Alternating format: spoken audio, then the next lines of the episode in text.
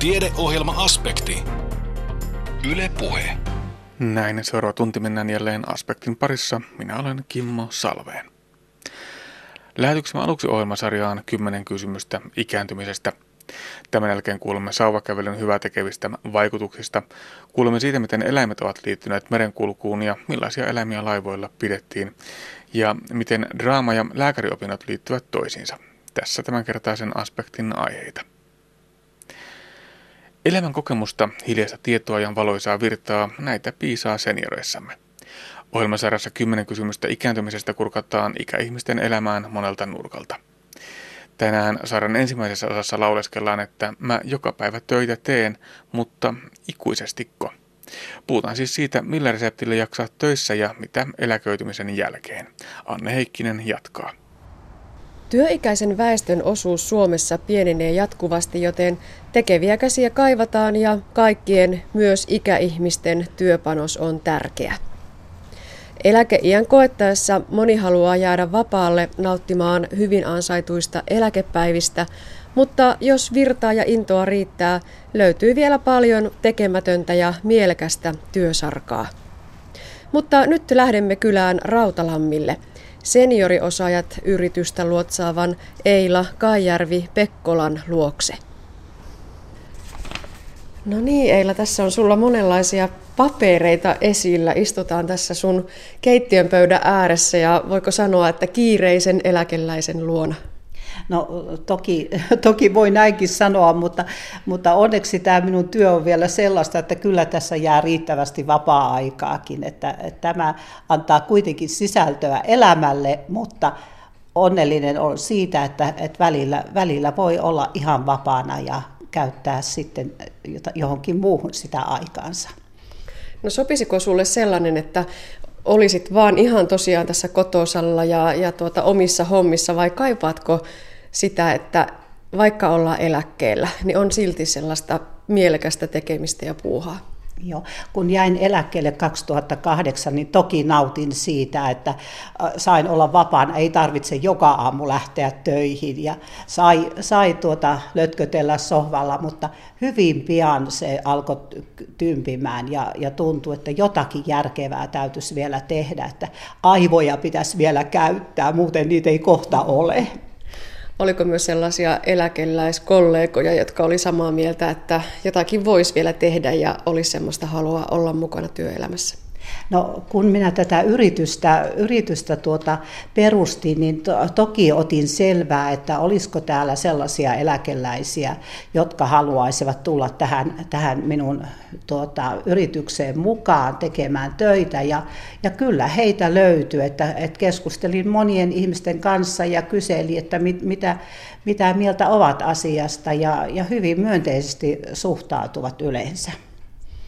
Niin, sinulla on Eila tämmöinen Suomen ainoa tämänmoinen yritys, eli Senioriosaajat KY, joka työllistää pelkästään eläkkeellä olevia ihmisiä.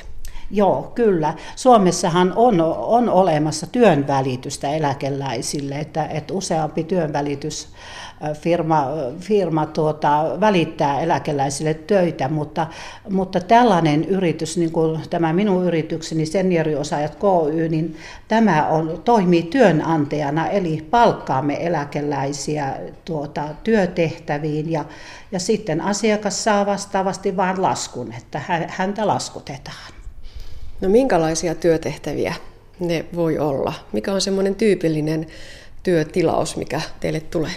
No kaikista eniten kysytään siivousta vanhusten luona ja, ja tuota, vähemmän kysytään tämmöisiä pieniä remonttihommia. Eli meillähän on yrityksen palveluksessa yli, yli kymmenen henkeä tällä hetkellä, jotka ovat olleet tai joille olen maksanut palkkaa ja tuota, sitten minulla on reservissä yli kymmenen miestä ja valitettavasti heille löytyy vähemmän töitä, että, että olemme tehneet näitä siivoustöitä ja sitten olemme, olemme vanhusten luona käyne, käyneet tarkistuskäynneillä, että kaikki on hyvin. Ja, ja sitten myös tämmöistä henkilökohtaista apua ollaan annettu invalideille ja, ja tietysti sitten on mies, mie, miehiä on kysytty tämmöisiin kuin puiden tekemiseen ja, ja tuota, pihan, pihan, pihatöihin ja, ja tietysti lumeluontiakin ollaan, ollaan tehty ja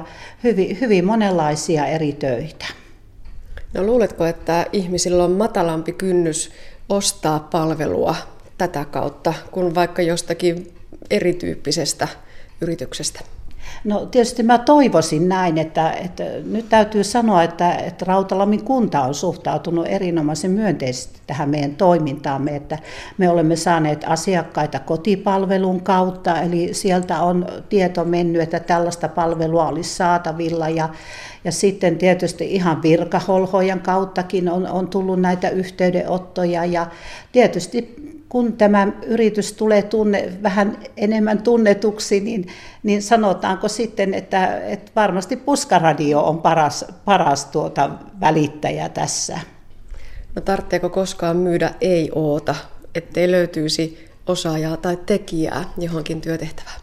No toki sellaisiakin tilanteita tulee, mutta, mutta se sopii meidän periaatteisimme, että jos emme jotakin pysty itse tekemään, niin pyrimme löytämään siihen tekijän. Ja onneksi olemme onnistuneet, että olemme ihan katon paikkaamisesta lähtien löytäneet tekijöitä. Että me en laita toki näitä senioreja katolle enää, niin tuota, ja, ja ihan polkupyörän korjausta ja kaikkea mahdollista on kysytty meiltä ja, ja onneksi, on, onneksi on löytynyt sitten apua. Että se, sitä haluamme ilman muuta tehdä, eli olla hyvässä yhteistyössä Rautalammin muiden yrittäjien kanssa ja e, emme niin kuin heiltä vie töitä.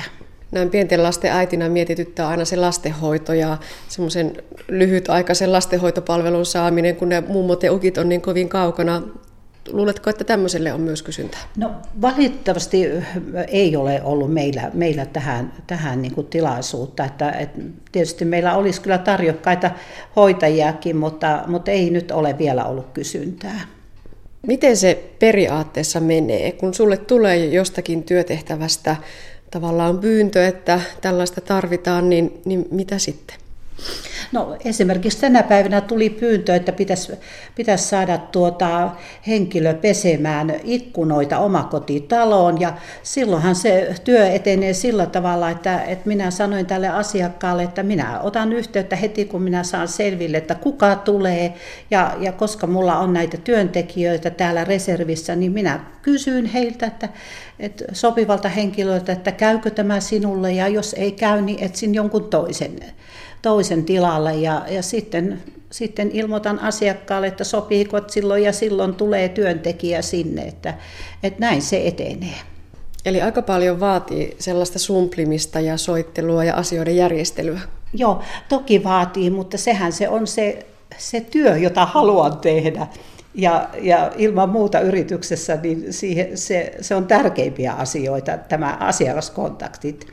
Mm, eli sä oot tavallaan tämän yrityksen se joka mies juntunen, joka naisjuntunen, Joo. joka, joka tota, pitää niitä lankoja käsissä. Joo, toki, ja, ja hoidan, hoidan yrityksen kirjanpidon ja palkanlaskennan ja kaikki nämä käytännön asiat. Ja kyllä minä tarvittaessa tartun, tartun rikkalapioon ja harjaan ja imuriin ja rättiin, että, että tänäkin kesänä olen ollut monta kertaa siivoamassa ja, ja minusta on ollut todella mielenkiintoista tuota, tehdä sitä työtä ja, ja täytyy sanoa, että iloa on ollut, että kun saa puhdasta ja voi auttaa jotakin vanhusta esimerkiksi, niin kyllä siitä hyvä mieli tulee.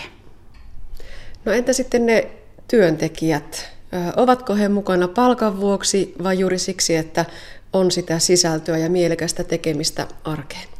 No kyllä minä luulisin, että, että pääasiassa ovat, ovat sen tekemisen takia, että, että kyllä, kyllä he haluavat tehdä tätä työtä ja, ja, ja ovat iloisia, että tällainen mahdollisuus on avautunut tänne. Ovatko ne yleiset asenteet ehkä kuitenkin vielä niin, että, että kun eläkkeelle jäädään, niin, niin sitten tavallaan poistuu siitä aktiivisen kansalaisen roolista. Onko tämä se asenne? Ikävä kyllä, ase, asenteita pitäisi muuttaa. Että, että olen törmännyt tähän monta kertaa, että eläkeläiset, tai tuntuu siltä, että, että me eläkeläiset ollaan pelkkä haitta. Mutta toisaalta kun ajatellaan, että miten valtava työvoimaresurssi meissä olisi, jos oikein osattaisiin käyttää ja ja se, se on semmoinen, että sitä täytyy miettiä, että mitkä olisi ne keinot, että millä saadaan nämä eläkeläiset aktiiviseen toimintaan.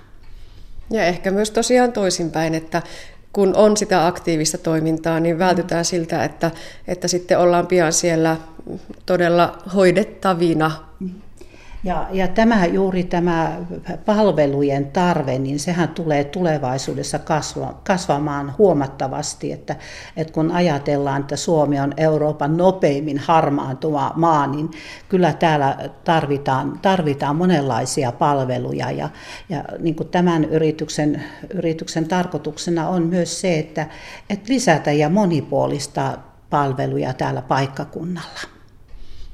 Yritys on perustettu loppuvuonna 2010. Minkälaisia kokemuksia nyt tässä on kuitenkin jo ehditty vähän sitä toimintaakin pyörittää? No kokemukset ovat myönteisiä. Tietysti täytyy aina muistaa se, että kestää jonkun aikaa ennen kuin yritys tulee tunnetuksi ja, ja saavutetaan se luottamus, ja, mutta, mutta todella miellyttäviä töitä olemme saaneet tehdä. Että ihan esimerkkinä sanon, sanon tämän rintamaveteraaneille kotiin vietävät palvelut, että, että tässä muutama päivä sitten oli lehdessä, että nämä palvelut ei ole löyt, eivät ole löytäneet niin kuin, osoitetta tuota joissakin kunnissa, että on palautettu näitä rahoja valtiokonttorille ja täällä Rautalamilla me olemme saaneet tehdä näitä palveluja ja todella pienellä määrärahalla niin 17 veteraanille teimme palveluja yli 200 tuntia ja, ja olimme iloisia siitä, että, että se, se, oli, se oli meistä todella hauskaa ja jatkamme tänä vuonna myös näiden palvelujen toteuttamista. Se tuli vielä mieleen tuosta työntekijöistä, että kun jää eläkkeelle, niin sellainen sosiaalinen verkko kapenee, kun ei ole enää sitä työyhteisöä. Onko teistä syntynyt semmoinen oma työyhteisönne? No kyllä, kyllä toki, toki olemme tiiviissä yhteistyössä ihan, ihan jo näiden asioiden takia, koska aina otan yhteyttä työntekijät, sopiiko tämä tehtävä nyt, joka tulee. Ja, ja tuota, tämä tietysti tietynlainen verkosto on, on myös semmoinen voimavara ihmisillä, että, että kannat, kannattaa liittyä, liittyä. Tietysti järjestötoiminta on yksi mahdollisuus ja vapaaehtoistyö on mahdollisuus, ja, mutta myös tämmöinen ihan, ihan tuota, pienien työtehtävien tekeminen, niin tämä on kanssa, kanssa semmoinen ihan varteen otettava mahdollisuus. No mitä sanot, Eila Kaajärvi-Pekkola, kuinka helppoa on ryhtyä senioriyrittäjäksi? Yrittäminen ei ole koskaan helppoa, mutta mikä tässä maailmassa helppoa on, ei kannata ikinä, ikinä niin kuin luovuttaa, että, että mä itse törmäsin juuri näihin asenteisiin ja, ja tuota pykäliin, eli olen liian vanha yrittäjäksi, että en päässyt e, esimerkiksi yrittäjille tarkoitettuun koulutukseen ikäni vuoksi, mutta mitä siitä? Internet on täynnä, täynnä tietoa, että ei muuta kuin etsimään tietoa ja kyllä kyllä tuota sitä, kun on papereita pyörittänyt koko ikänsä, niin jatkaa sitä pyörittämistä vieläkin. Että kyllä uutta oppii, kun haluaa. No minkälaisia tavoitteita yrityksellä on? Kasvua, maltillista vai, vai mihin suuntaan haluat tätä yritystä luotsata? No toki, halua, toki haluaisin niin kuin laajentaa tätä yritystä ja, ja niin kuin toivon tietysti, että näitä palveluja kysytään, kysytään tuota entistä enemmän. Että nyt niin kuin täytyy ajatella, että tulevaisuuden eläkeläiset ovat tottuneet käyttämään palveluja enemmän kuin nämä nämä tämänhetkiset meidän, meidän tuota, asiakkaamme ja, ja siihen luotan. Ja sitten tietysti on kysytty tätä yritys, yritystä myös sitten, että laajentasin jonnekin muuallekin, että ihan on ympäri Suomea kysytty, mutta tässä vaiheessa olen ajatellut, että kun saan pyörimään tässä Rautalammilla ja lähikunnissa, niin, niin tämä on niin kuin se alku ja sitten jatketaan. Kysymys kuuluu siis, millä reseptillä jaksaa töissä ja millä konstilla työuria pidemmäksi? Työterveyslaitoksen mukaan hyvän työpaikan resepti on yksinkertainen. Kakkuun tarvitaan terveellinen ja viihtyisä työympäristö, hallittava työmäärä, osaava esimies, toimiva työyhteisö sekä ennen kaikkea joustavuutta työntekijöiden terveyden ja elämäntilanteiden huomioimisessa. Ja jos terveys asettaa esteitä työskentelylle, pitäisi työtä voida räätälöidä sellaiseksi, että vähemmälläkin työkyvyllä pärjää mainiosti. Näin totesi Anne Heikkinen. Haasteltavana oli senioriyrittäjä Eila Kaijärvi Pekkola Rautalammilta. Sitten asiaa sauvakävelystä, joka sopii kaikille ikään katsomatta. Suomalaistutkimuksessa havaittiin, että saavakävely vaikuttaa positiivisesti aerobiseen suorituskykyyn, kehon koostumukseen ja ei-alkoholiperäisen rasvamaksan markkereihin. Liikunnan todettiin myös vähentävän metabolisen oireyhtymän synnyssä vaikuttavan kemeriinin pitoisuutta. Novastep-tutkimuksessa oli mukana tutkijoita Arkadasta, Helsingin yliopistosta, Itä-Suomen yliopistosta, Terveyden ja hyvinvoinnin laitokselta, Turun ammattikorkeakoulusta, Turun yliopistosta ja Työterveyslaitokselta. Tähän mittavaan tutkimukseen osallistuneet henkilöt olivat 40-65-vuotiaita, lievästi tai merkittävästi liikapainoisia miehiä, joilla todettiin heikentynyt paastosokeri tai sokerin sieto tai molemmat. Hyödyt metabolisen oireyhtymän näkökulmasta olivat tutkimuksen tulosten mukaan mittavia. Liennekin jokseenkin ironista, että saman ikäluokan miehistä suuri osa irvailee sauvakävelystä lähinnä dementikkojen hiihtona. Tutkija, filosofian tohtori Mika Venojärvi Itä-Suomen yliopistosta. On se sinänsä mie- mielenkiintoista just, että, että edelleenkin sauvakävelystä paljon pidetään enemmänkin ikääntyneiden ja naisten lajina. Että, että tässä tutkimuksessa kuitenkin mie- miehet otti sen hyvin vastaan, että kukaan ei sanonut siinä vaiheessa, kun arvottiin, että en lähde sauvakävelemään. Mikä se sitten on tämä sauvakävely hyvää tekevä vaikutusmekanismi? Ää, se tulee siitä, että siinä saadaan paremmin niin sitten nämä yläraajan lihakset, eli käsivarret mukaan ja sitten myö, myös niin vatsan alueelta ja tuolta selästä, eli monipuolisempi kuor- kuormitustapa ja sitten se jonkin verran pidentää jo sit askelta, kun kävellään sama oikealla tekniikalla. No miksi sitten juuri sauvakävely? Tässähän tutkittiin ja verrattiin tätä muun muassa kuntosaliharjoitteluun. Mitkä näiden peruserot on?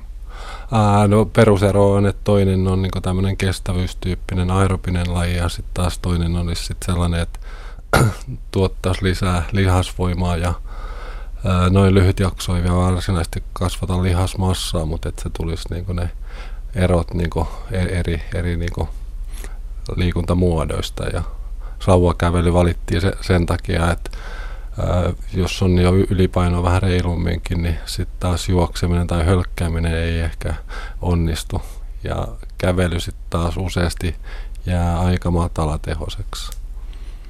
Onko tässä nyt sitten pointtina nimenomaan se aerobinen harjoitus, mikä tässä sauvakävelyssä tulee, jos verrataan sitä vaikka tuommoiseen keskiverto kuntosaliharjoitteluun? On joo, koska siinä tulee, tulee sitä ää, kestävyystyyppistä harjoittelua ja se näki siinäkin sitten, että kun tehtiin se UKK kä- kävelytesti, niin selkeimmät parannukset tuli siellä sauvakävelyryhmässä. Et tietysti ne oli myös oppinut kävelemään ja kävelynopeus parani, että se tuli osittain tietysti sitäkin kautta.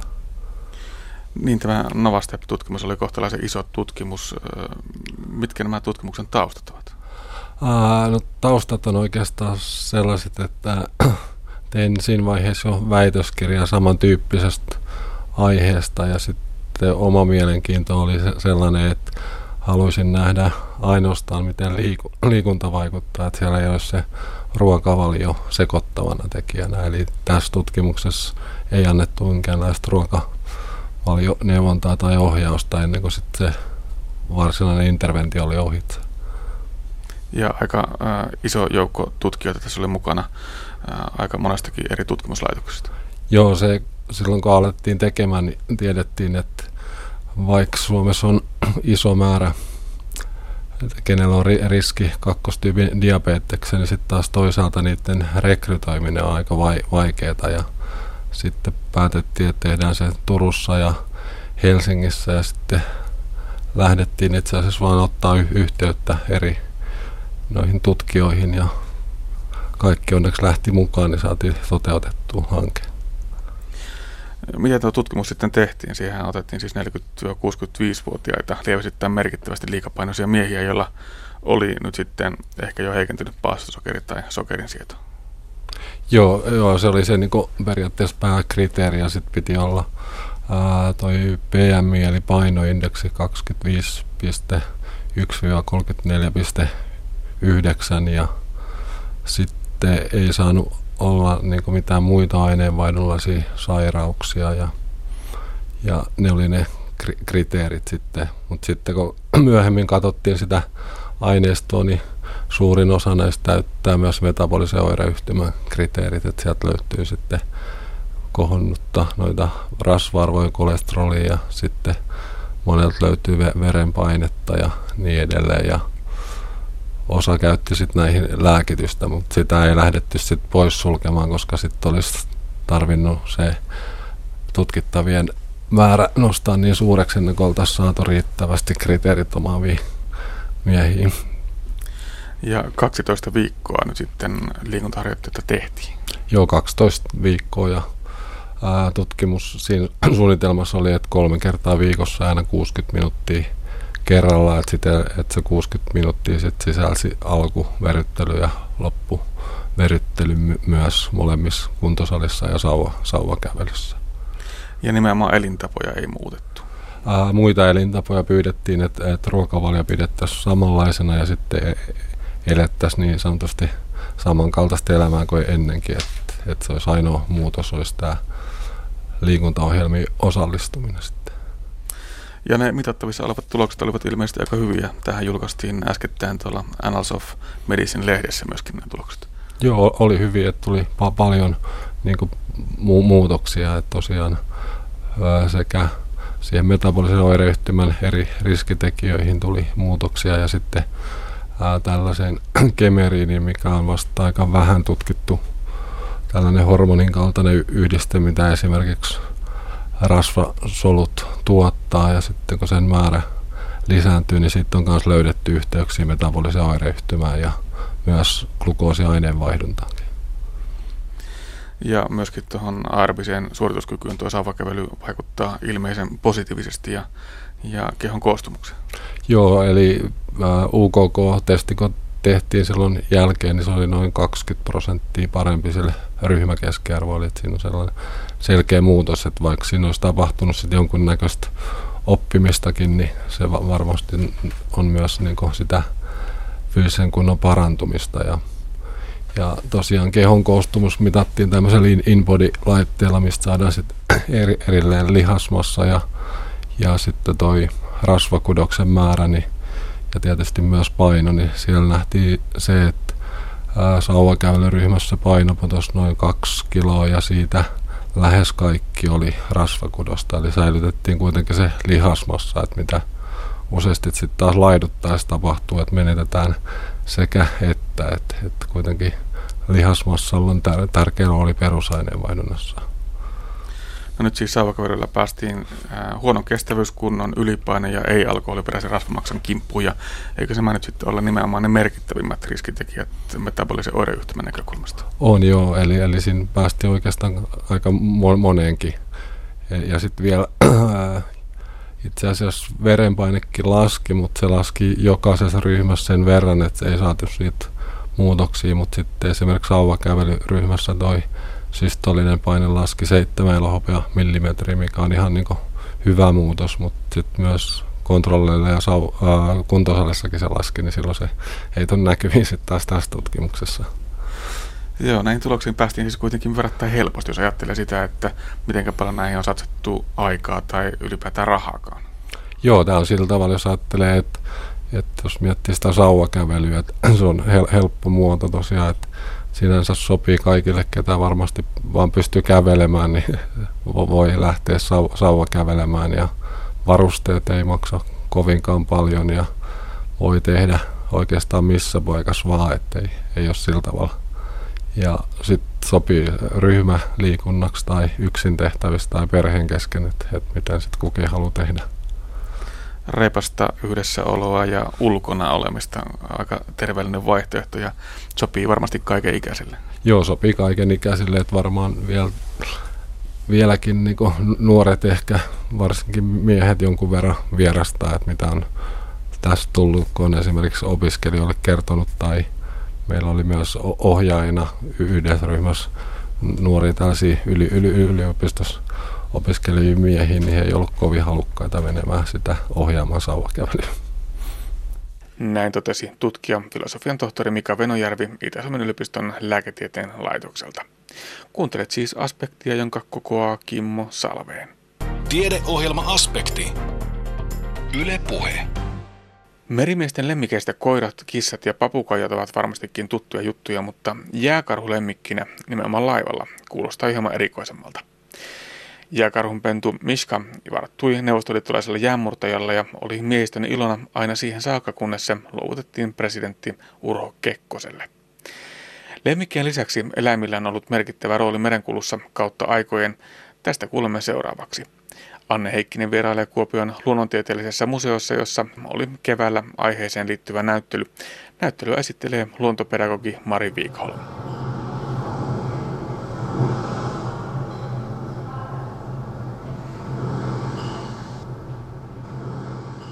Ollaan laivaeläimet näyttelyssä, joka kertoo erilaisten eläinten roolista merenkulussa. Ja tosiaan tätä, tätä valtameren tunnelmaa tänne museoon on tuotu tämmöisinä suurina laivan kappaleina. Eli voi käydä katsomassa esimerkiksi millaista on olla purjan laivan keittiössä tai ihan ruumassa ja meri kohisee sitten tuolla laivan ulkopuolella. Kierrellään hieman tätä näyttelyä. Tässä kun tullaan sisälle, niin melkein ensimmäisenä tulla tupsahtaa tosiaan ensimmäiseen laivan osaseen ja aikamoinen kalavonkale meitä sillä odottaa. Joo, tämä on purjekala, tämä mitä me tässä nyt sitten katsellaan. Ja se on tuommoinen valtavan suuri, parin metrin mittainen kala. Siellä on valtavan hieno tämmöinen sininen selkäivä, jonka se on nostanut tuolla tavalla purjemaisesti ylös. Ja tota, nämä purjekalat oli aikanaan hyvin suosittuja kalastuksen kohteita, eli tätä vanhat, vanhan ajan purjan laivoissa merimiehet mielellään kalasti tuoretta ravintoa itselleen ja etelän vesillä sitten näitä purjekaloikin saattoi hyvällä tuurilla saada saalikseen. Puhutaan siis laivaeläimistä ja oikeastaan kolmesta eri näkökulmasta. Ja nyt ollaan niistä ensimmäisessä, eli siinä, että merimiehille piti saada jotakin murua rinna alle siellä pitkän merimatkan aikana. Aivan. Näissä vanhoissa purjelaivoissa ei ollut minkäänlaisia säilytysmahdollisuuksia, ei ollut oikein jääkaappeja, ei ollut pakastimia tietenkään siihen aikaan, niin melkein kaikki ruoka oli joko kuivaa, eli laivakorppuja ja muuta tämmöistä, joka nyt saattaa ehkä pitkä pitemmän päälle käydä vähän tylsäksi, niin, niin sitten mielellään syötiin myös tuoretta ruokaa ja tuoretta lihaa tai kalaa haluttiin mielellään sinne ruokapöytään. Eli metsästettiin kalaa, mutta myöskin lintuja, ainakin vähän rannempana, niin sitten se linnustaminenkin onnistui. Aivan, eli kun laiva lähestyi rannikkoa, niin silloin siellä rupesi lintujakin pyörimään ympärillä, niin niitä sitten saatettiin pyydystää. Paitsi albatrossia. Albatrossia ei saanut pyydystää, koska se tuotti huonoa onnea. Ahaa. No entä sitten kilpikonna? Täällä on tämmöinen pieni sievän näköinen kilpikonna, jota ei kyllä tekisi mieli syödä, mutta, mutta, mutta merimiehet ovat sitäkin popsineet. Merimiehet mielellään kyllä pyydysty myös kilpikonnia ravinnokseen. Eli näillä etelän lämpimillä trooppisilla vesillä näitä merikilpikonnia uiskentelee ja niitä mielellään sitten käytettiin ravinnoksi.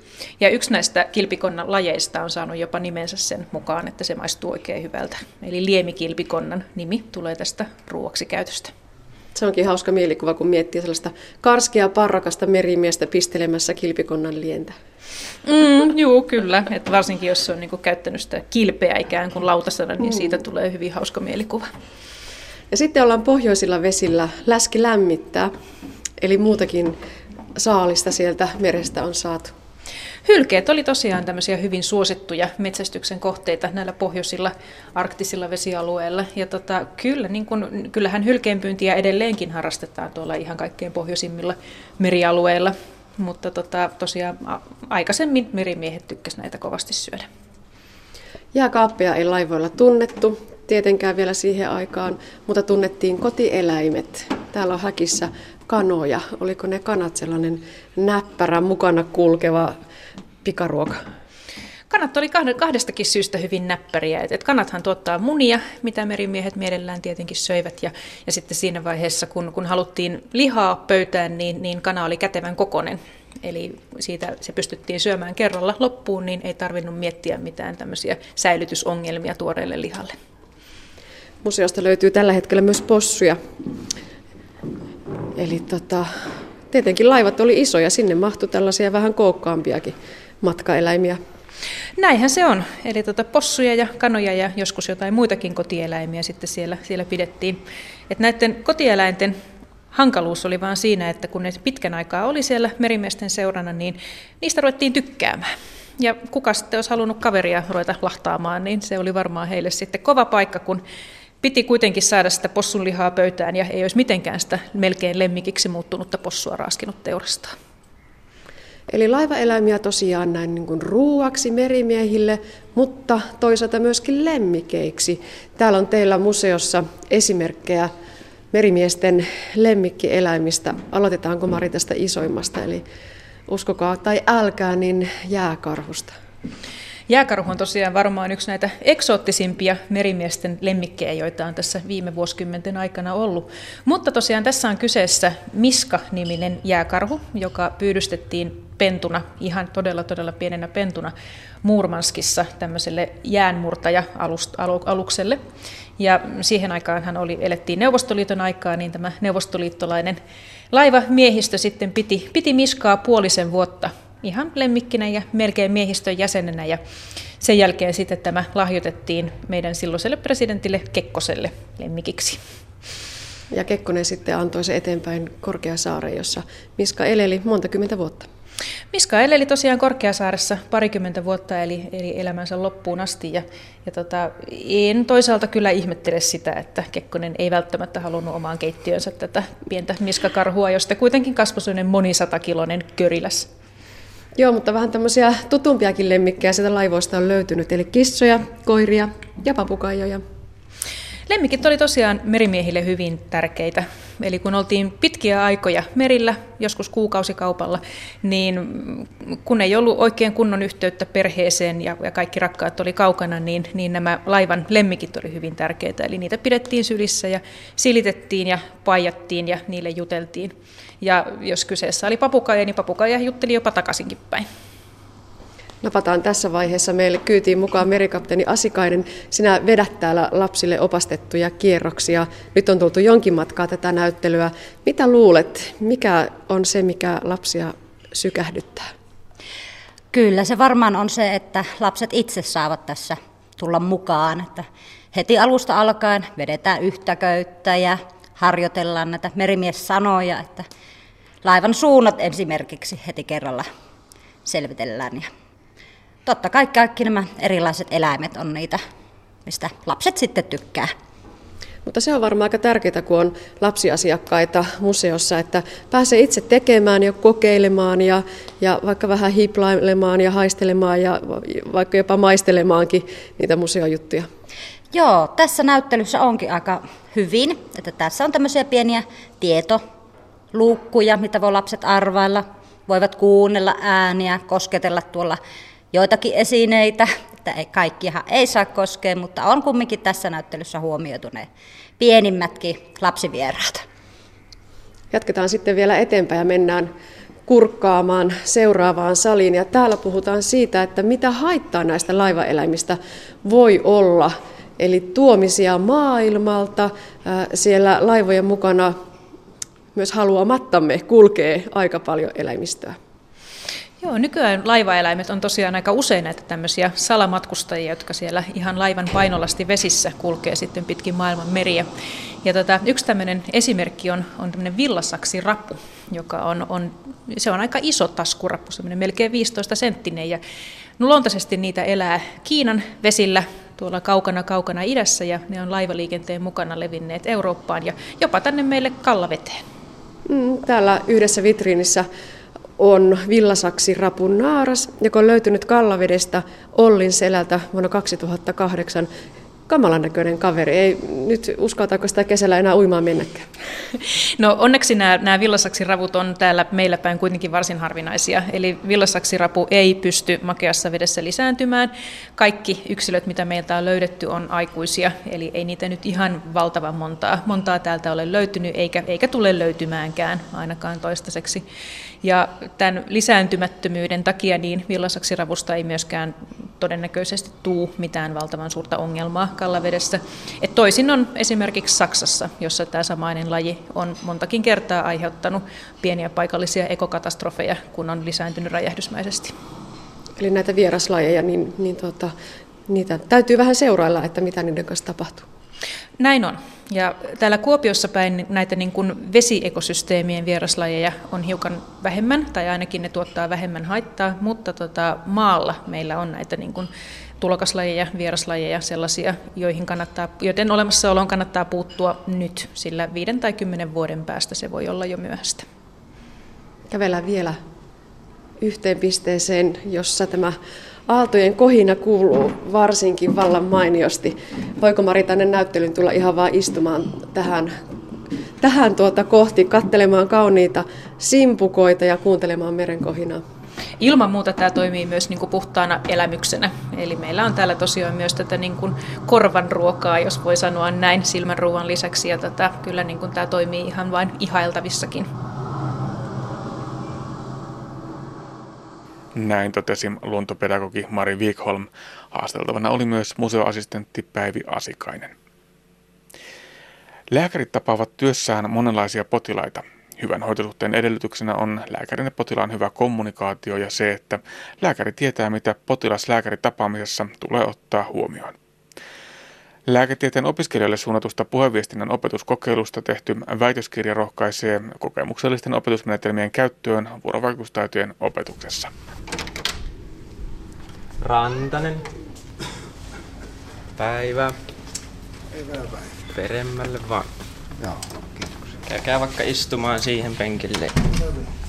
No niin, mikä teidän tuo tänään tänne? No flunssa on ollut Flunssa. tässä viikon vähän, mitä puolitoista viikkoa. Vai niin, minkälaista flunssaa on ollut? Onko kuumetta ollut vaikka? No siinä tuota alku oli, oli pari päivää oli kuumetta tuossa kolme kahdeksassa. Jotakin semmoista se oli. Joo. Nyt on ollut yskää sitten, sitten ja hyvin semmoinen tukkonen ja väsynyt olo. Joo. Olo, ettei oikeastaan osaa yöllä nukuttua, kun, kun tuota her- varmaankin yskän puuskaan. Sitten aina herää ja ei taho saa unta Joo. sen päälle siihen. Kuumetta ei kuitenkaan siis enää ole. Näin otti toisen vuosikurssin lääkäriopiskelija Joonatan potilaansa, eli näyttelijän vastaan osana vuorovaikutusharjoituksia. Ja tilanne on hyvin aidan tuntuinen. Väitöskirjan aiheessa tehnyt filosofian tohtori Jonna Koponen on puheviestinnän lehtorina ollut kehittämässä vuorovaikutuskoulutusta lääkäriopiskelijoille.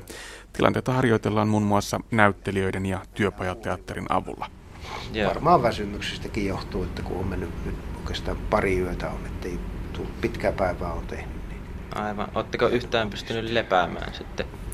Miten draama sitten sopii lääkärikoulutukseen Jonna Koponen?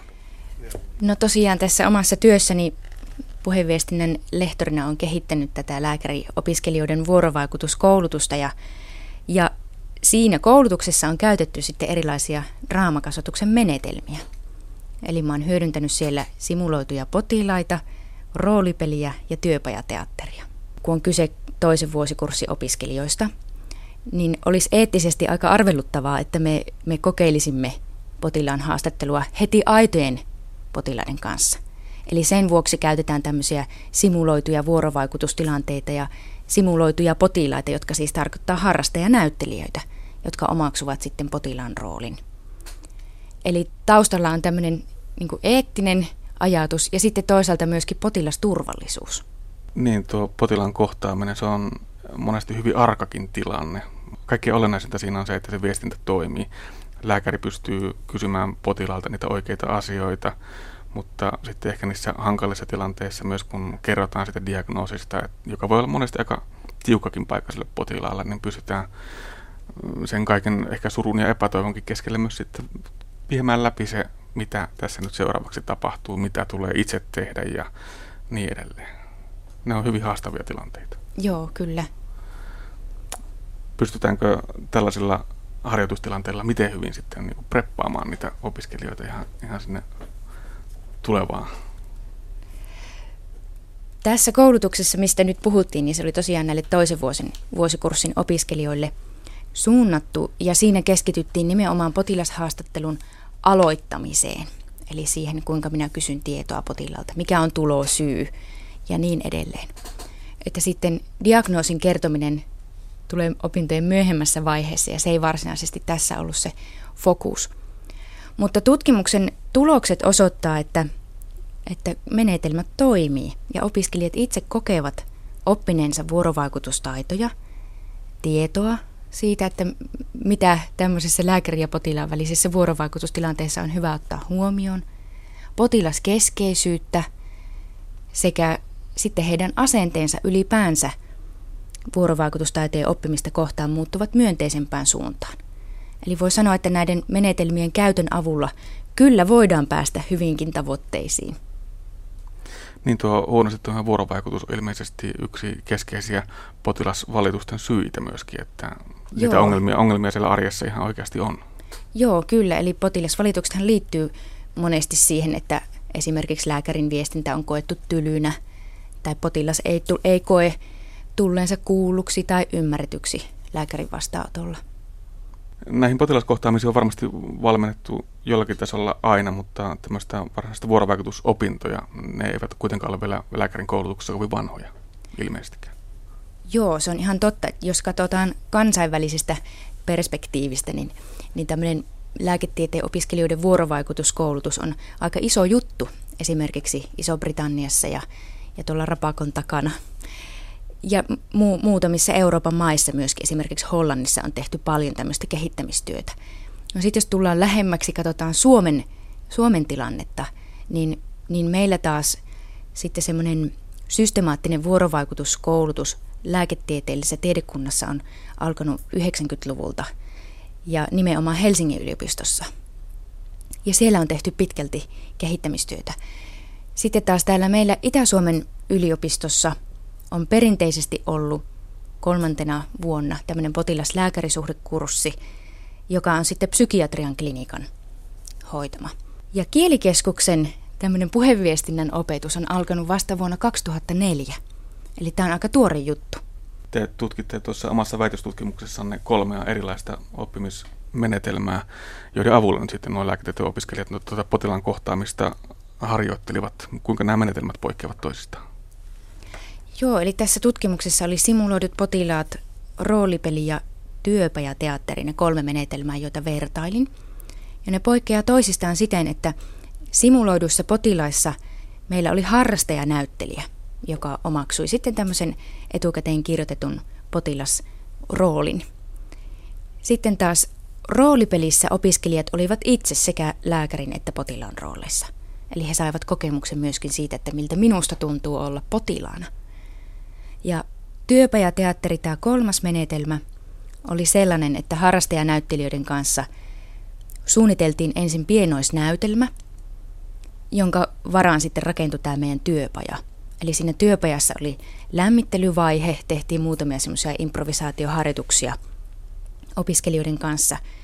Vähän vapautettiin ilmapiiriä ja pyrittiin ryhmäytymään ja sen jälkeen tuli tämmöinen näytelmä, joka käsitteli haasteellista lääkärin ja potilaan välistä vuorovaikutustilannetta. Ja sen näytelmän jälkeen me käsiteltiin sitä nähtyä kohtausta erilaisilla draamakasvatuksen työtavoilla ja opiskelijat saivat itse myös mennä mukaan siihen näytelmään lääkärin roolissa ja tällä tavalla harjoitella vuorovaikutustaitoja. Miten hyvin äh, oppilaat näihin eri metodeihin sitten suhtautuvat? Oliko jotain eroa siinä, mitenkä mielikkäältä nämä tuntuivat? No, tutkimuksen tulosten perusteella nämä kaikki kolme menetelmää soveltuvat opiskelijoiden näkemysten mukaan oikein hyvin vuorovaikutusosaamisen oppimiseen. Eli opiskelijoiden näkemyksissä näiden kolmen menetelmän suhteen ei ollut tilastollisesti merkitseviä eroja. Entä tutkijan näkökulmasta?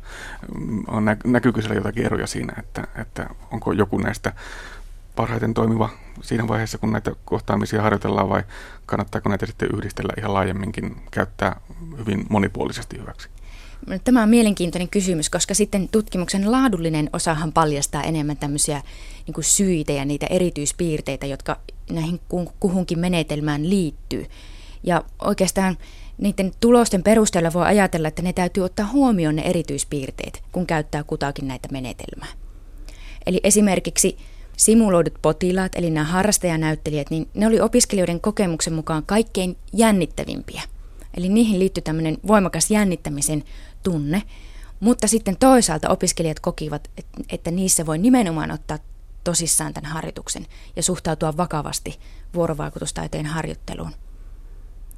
Ja sitten toisaalta roolipeli, jossa oltiin opiskelijatoverin kanssa, oli rento ja mukava, hauskakin oppimismenetelmä, mutta sitten toisaalta se saattoi mennä vähän enemmän leikin, leikin puolelle, varsinkin jos se vastassa oleva potilas ei aivan näyttänyt siltä roolikortissa kuvatulta, kuvatulta henkilöltä. Ja sitten taas tuo työpajateatteri, niin, niin se mahdollistaa tämmöisen aika suuren joukon käyttämisen tässä opetuksessa. Eli nämä, tämä ryhmäkoko tässä työpajateatterissa oli suurempi kuin näissä muissa menetelmissä. Ja se koettiin myöskin helposti lähestyttäväksi tavaksi harjoitella vuorovaikutustaitoja, koska siinä saattoi valita sen, että menenkö lääkärin rooliin vai seuraanko tilannetta havainnojan roolissa. Mutta kaikissa näissä menetelmissä keskeistä oli se, että, että ne mahdollistaa opiskelijoiden aktiivisen osallistumisen, jonka kautta siis tapahtuu se vuorovaikutustaiteen harjoittelu, reflektoinnin sekä sen toiminnan aikana että palautekeskustelujen muodossa toiminnan jälkeen ja sitten tämän vuorovaikutustilanteen havainnoinnin ja analysoinnin. Ja aika tärkeää on se, että opettaja pystyy luomaan turvallisen oppimisilmapiirin, jossa uskaltaa tarvittaessa myös mokata ja ottaa sen tilanteen uudelleen. Päivää. Laura Juvonen. Liisa Hiltunen. Istutukaa vaan tähän pöydän päähän. No niin, minkälaisella asialla te tulette tänne tänään? Tuota mä ihan suoraan sanoin, että nyt hakea sairauslomaa varten todistusta täksi päiväksi. Mä oon niin huonossa kunnossa, että mä en pysty menemään töihin. Öö, minkälainen huono kunto on kyseessä? No vähän valvoin koko yön, kun mun tota, oli sellaisia rytmihäiriöitä tai tykytystä. Jotenkin niin kuin heikottaa ja näin vastaanotolle tuli siis potilas Liisa Hiltunen, jolla on aika selvästikin ongelmia alkoholin käyttönsä kanssa. Harjoitukset ovat osin aika vaikeitakin ja puheviestinnän opettaja Sanna Niskanen seuraa harjoitusten sujumista tyytyväisenä. Harjoitukset antavat tuleville lääkäreille hyviä valmiuksia tuleviin potilaslääkärikohtaamisiin. Draaman keinot sopivat siis oikein hyvin lääkäriopintoihin draama ja teatteri sopii erittäin hyvin siinä mielessä, että tämä ei oikeastaan olekaan meillä niin kuin varsinaisesti teatteria, vaan tämä on oikeastaan vähän lähempänä, lähempänä simulaatiota. Eli tässä nämä harrastajanäyttelijät simuloi ikään kuin oikeita potilasta. Ja sitten meidän tulevilla lääkärillä, näillä nuorilla opiskelijoilla on mahdollisuus oikeasti päästä harjoittelemaan sitä potilaan kohtaamista, sitä vuorovaikutussuhteen luomista potilaaseen. Ja tämä on niin kuin aivan ainutlaatuista meillä täällä Kuopiossa. Miten paljon tämä poikkeaa siitä, että opiskelijat olivat potilaana ikään kuin toisille? No se poikkeaa siinä, että opiskelta saadun palautteen mukaan niin se on monesti tilanne, jossa opiskelija ei pysty olemaan ihan niin oikeasti siinä lääkärin roolissa, kun siinä on se tuttu opiskelijakaveri, joka ei ole välttämättä ylipainoinen eikä yli 60-vuotias, niin kuin se rooli ehkä edellyttäisi, niin se tavallaan se pokan pitäminen ja se harjoituksen tosissaan ottaminen on vähän haasteellisempaa. Toki siinäkin voi niitä perusasioita harjoitella, esimerkiksi sitä potilaan kohtaamista, yleensä kohteliaisuutta, tämmöistä huomioon ottamista ja niin edelleen. Mutta just eilen juttelin yhden opiskelijaryhmän kanssa ja kovasti siinä sanottiin sitä, että nämä on juuri niitä harjoituksia, jotka tuntuvat siltä, että tämä on todella oikea potilas, että ei se opiskelijakaveri. Niin miten helppo se on välttää sitä, että kun ollaan tämmöisten hyvin epätodellisten tilanteiden äärelle, että se ei mene sitten vähän niin kuin pelleilyksi? No opiskelijaryhmillä on tässä harjoitteluvaiheessa sanottu, että, että silloin kun he harjoittelevat niin oman opiskelijakaverin kanssa, että siellä saa nauraa. Että heittäkää vähän yli, että nyt ei tarvitse olla tosissaan eikä tarvitse pelätä sitä, että vaikka tehdään tosissaan ja harjoitellaan taitoja, jotka on ihan tosia, ja ihan sitä käytännön tekemistä ja potilaan jututtamista, ne on ihan tosi juttuja.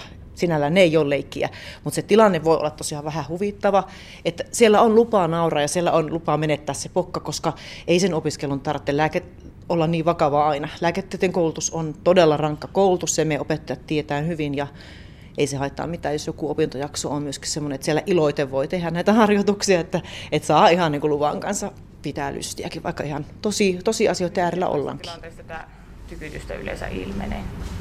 Voihan sitä nyt tulla, tulla ohimenevästi, sitä on itse asiassa aika usein, mutta sitten, että se olisi näin pitkään kestävää ja voimakasta, niin oikeastaan se liittyy siihen, että jos on vähän alkoholia ottanut, niin sitten sen jälkeen vastikin seuraavana yönä. Okei, oletteko te nyt ottanut eilen alkoholia? No itse asiassa tänä viikonloppuna kyllä. Tai niin kuin kyllä. Joo.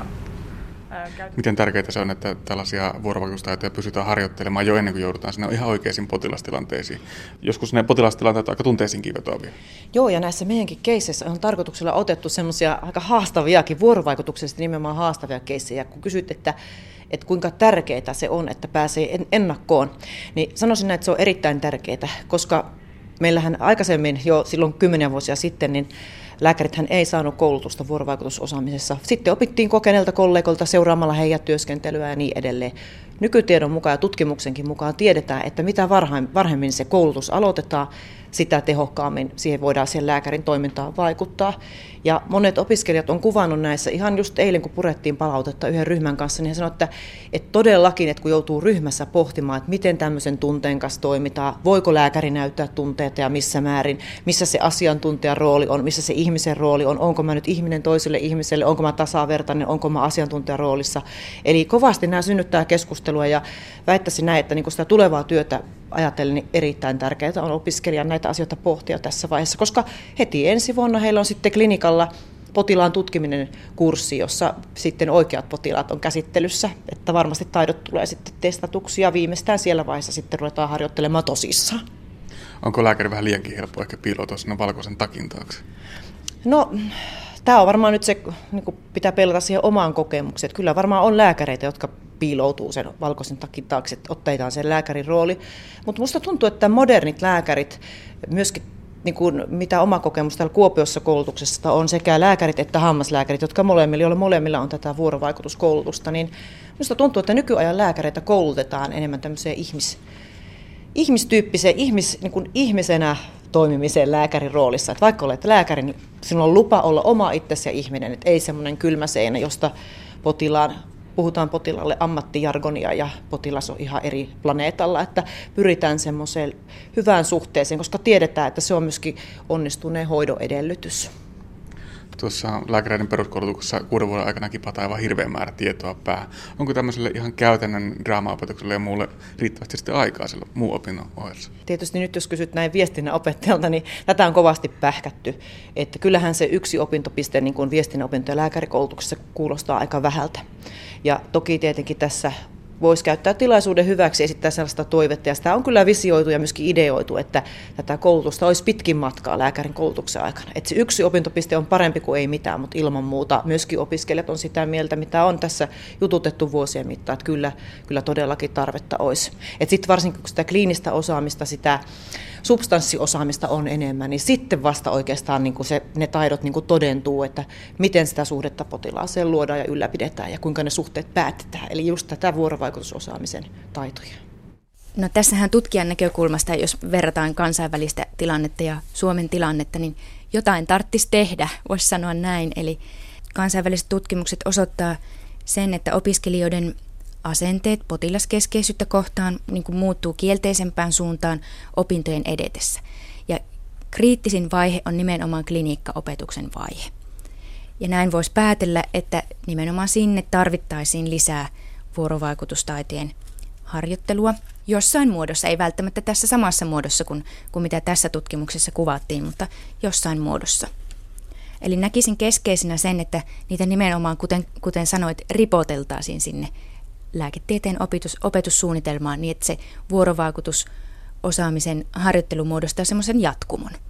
Jos ajatellaan esimerkiksi kuudentena vuonna tulee vaikkapa syöpäklinikalla syöpätautiin sairastuneen potilaan kohtaaminen, niin siinä tarvitaan jo aika erityyppistä vuorovaikutusosaamista kuin, kuin flunssaan sairastuneen potilaan kohtaamisessa. Niin, tässä tosiaan, tässä tutkimuksessa paneuduttiin lähinnä siihen äh, potilaslääkärin vuorovaikutussuhteen alkamiseen, siihen alkutilanteeseen, alkuhaastatteluun. Mutta tuota, ilmeisesti tarvittaisiin myöskin tutkimusta hieman siitä, että millaisia valmiuksia nykyinen koulutus antaa tosiaan tällaisiin hyvin vaikeisiin tilanteisiin. Joo, se olisi ihan mielenkiintoinen jatkotutkimuksen aihe ja sellaista tutkimusta Suomessa ei ole tehty. No näin tutkijan näkökulmasta nyt kun näitä lääketieteen opintosuunnitelmia, opintokokonaisuuksia nyt hierotaan ja suunnitellaan uusiksi, mitä tämän potilaslääkärisuhteen näkökulmasta, kohtaamisen näkökulmasta pitäisi ottaa jatkossa enemmän huomioon?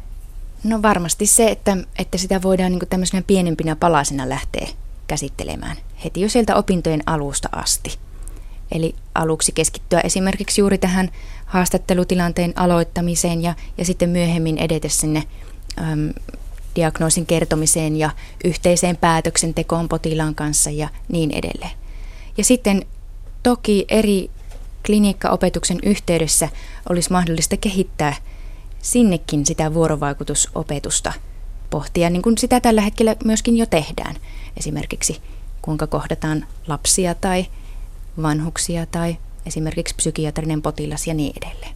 Ja varmasti sellaista yhteistyötä olisi mahdollista tehdä enemmänkin.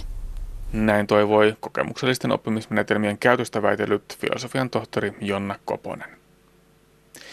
Mikäs se olikaan se naapurin tytön nimi tai pankkikortin PIN-koodi? Entä montako desia jauhoja tulee Maria Piirakan pohjaan? Aivot tarvitsevat työtä pysyäkseen vetreinä ja muistaakseen tällaisia asioita. Parempi päiväohjelmasarjassa puhutaan tänään aivoterveydestä ja kuullaan aivokuntoiluvinkkejä. Oppaana on toimintaterapeutti Juha Timoskainen.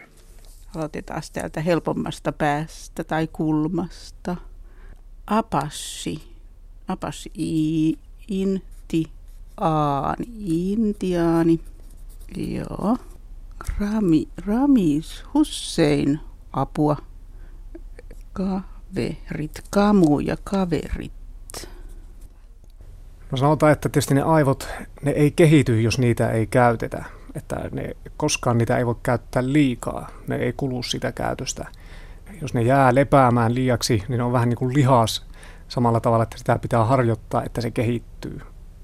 Aivothan muodostuu semmoista hermoverkoista ja sinne syntyy uusia yhteyksiä, kun me opitaan uusia asioita. Koko ajan syntyy pienestä pitäen. Lapsena tietysti enemmän syntyy niitä, kun tulee kaikkia uutta koko ajan lisää, lisää mutta aikuisenakin ja ihan iäkkäänäkin koko ajan sinne syntyy uusia yhteyksiä. Tietysti myös aivosoluja sillä tuhoutuu, mutta silti aina voi oppia uutta.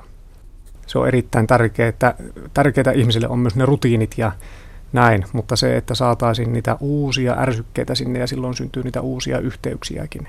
Ja se taas antaa sitä pelivaraa siihen, että jos vaikka joku aivosairaus tai vamma tulee, niin silloin ne aivot on toimintakykyisemmät ottamaan vastaan tämmöisiä sairauksia, vammoja.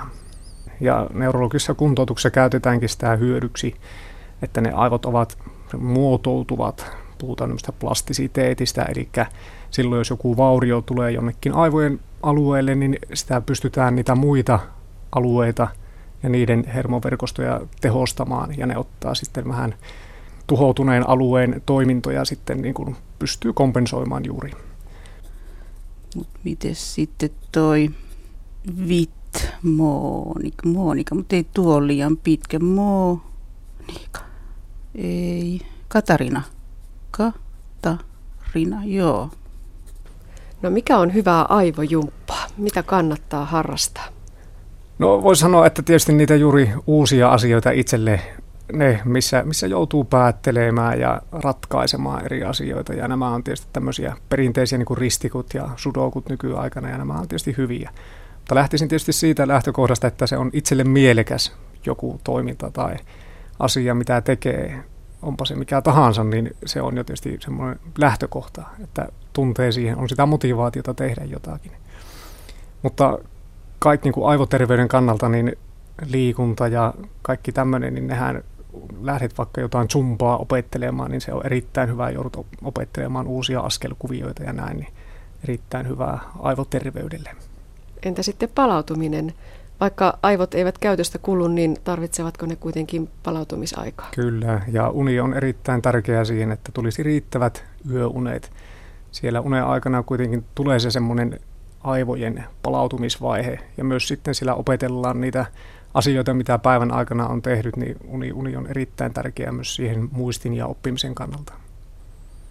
Sitten vielä jäi tämä Afrikan eläin.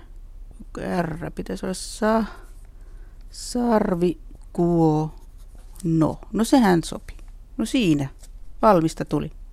Aivokuntoilemassa kävi toimittaja Anne Heikkinen. Ja näin päättyy tämänkertainen aspekti. Lisää aspektin aiheesta netissä osoitteessa kantti.net kautta aspekti.